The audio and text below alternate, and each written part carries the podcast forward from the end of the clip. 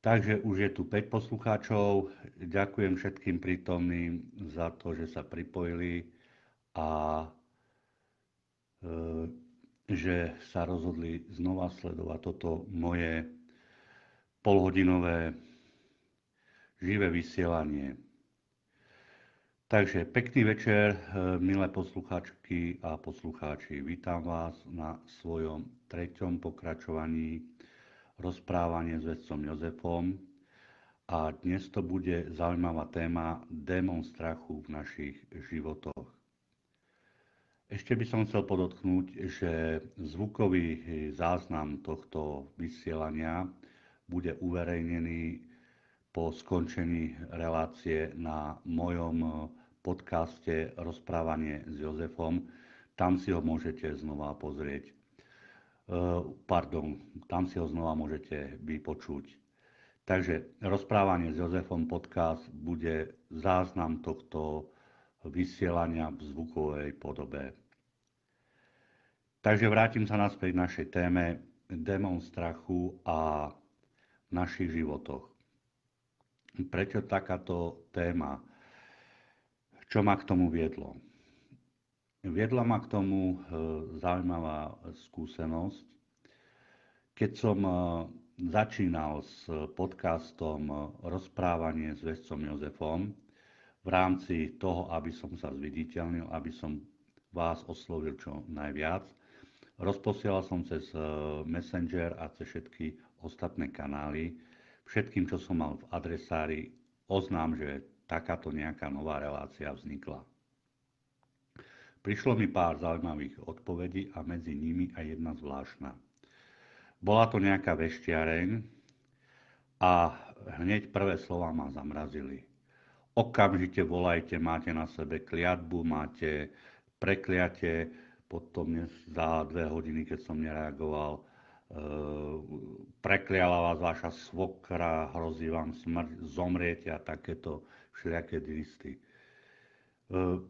E, toto násilie, toto eh, strašenie sa stupňovalo a prišlo mi eh, ešte asi 20 eh, všelijakých takých správ, a že žena ma prekliala a čo ja viem, čo všetko ešte k tomu. Pre vašu, pre vašu informáciu, som šťastne rozvedený viac ako 10 rokov, čiže svokru nemám. Moja svokra je 300 e, km odo mňa. E, žena tá e, sa so mnou nebaví a všetky tie dristy, čo tam boli, boli u mne stupňované s tým, že sa ma snažili donútiť zavolať na nejaké čísla, ktoré tam boli uvedené. Boli tam uvedené slovenské, české a anglické číslo.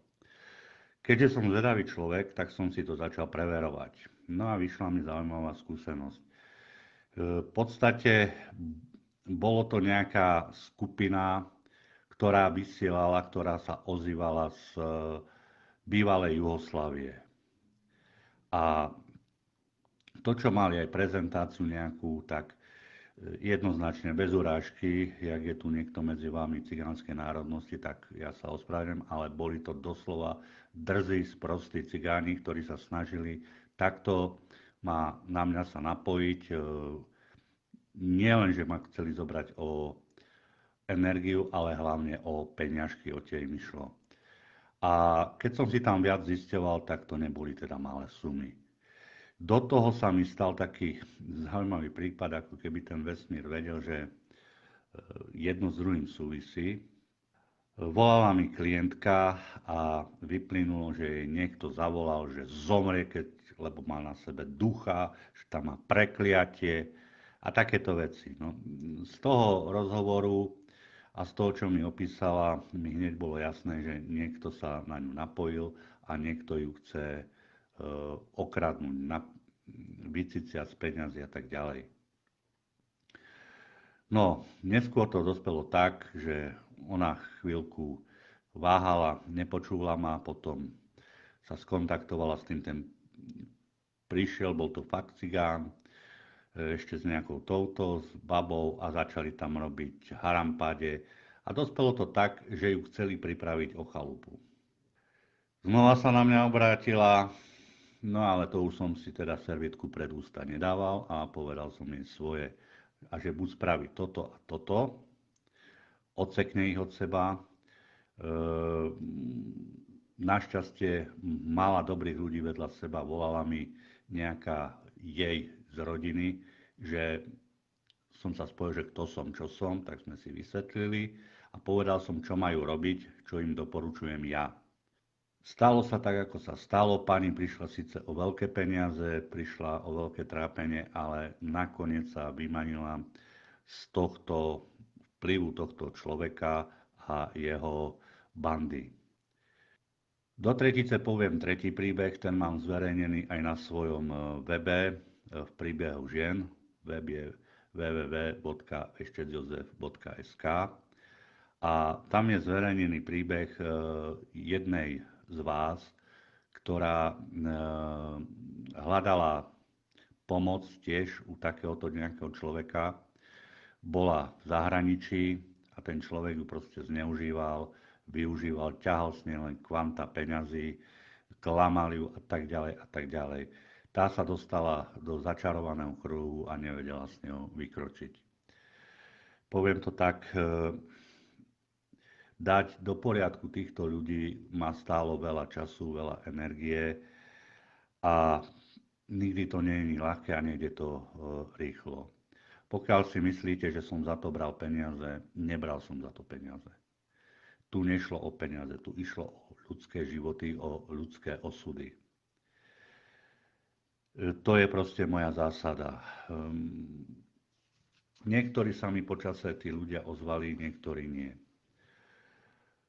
Chcel by som upozorniť, že e, rozprával som sa s niekoľkými ďalšími ľuďmi, ktorí pracujú v tejto oblasti a prišli sme na jednu zaujímavú vec – že na jedného takého poctivého, normálneho kartára, e, liečiteľa, bylinkára sú dva tucty tých, čo si prečítajú alebo zoberú karty do ruky a myslia si, že hneď, že sú e, vescami od Boha, že majú e, schopnosti také alebo onaké, že sú, ja by som to nazval, novodobí gúrovia, ktorí idú spasiť svet a len oni majú pravdu a všetko je podľa nich a oni to všetko dokážu. Títo ľudia všetci vyvolávajú veľký, veľký strach z neznámeho, z niečoho nečakaného, niečoho zlého, čo e, nám hrozí.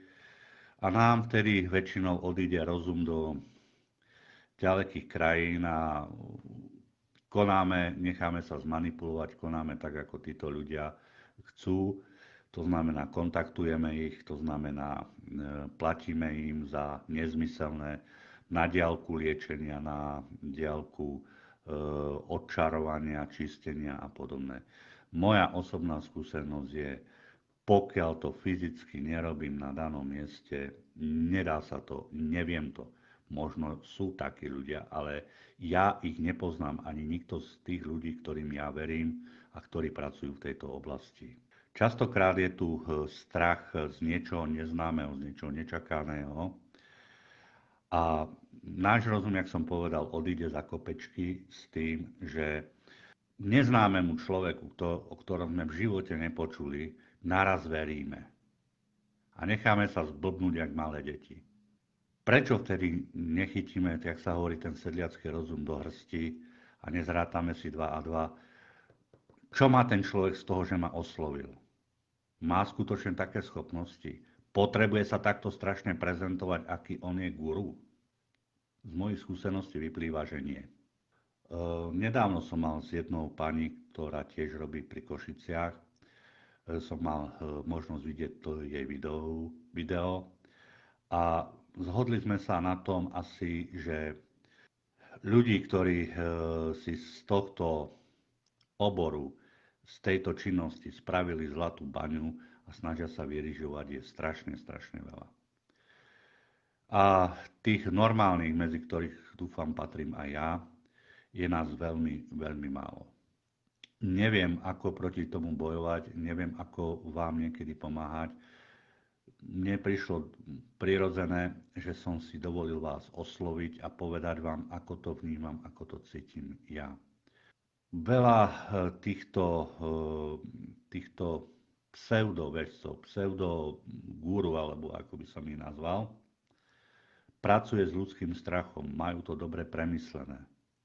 Pracujú so strachom, ktorých pozostáva v podstate z troch, eh, z troch obáv z niečoho nepríjemného, z niečoho nečakaného a niečoho bolestivého.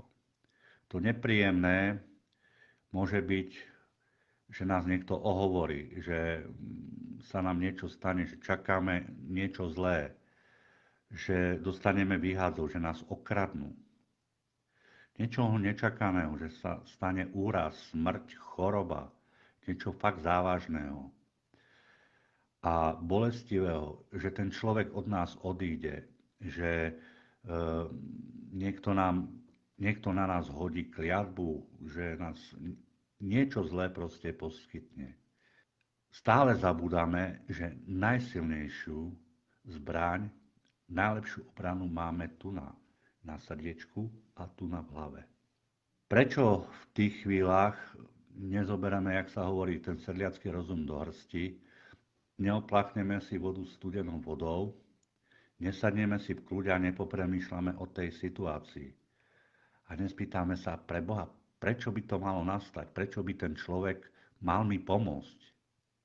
Však ani to kura nehrabe zadarmo. Aj to kura hrabe, aby si našlo niečo na zjedenie.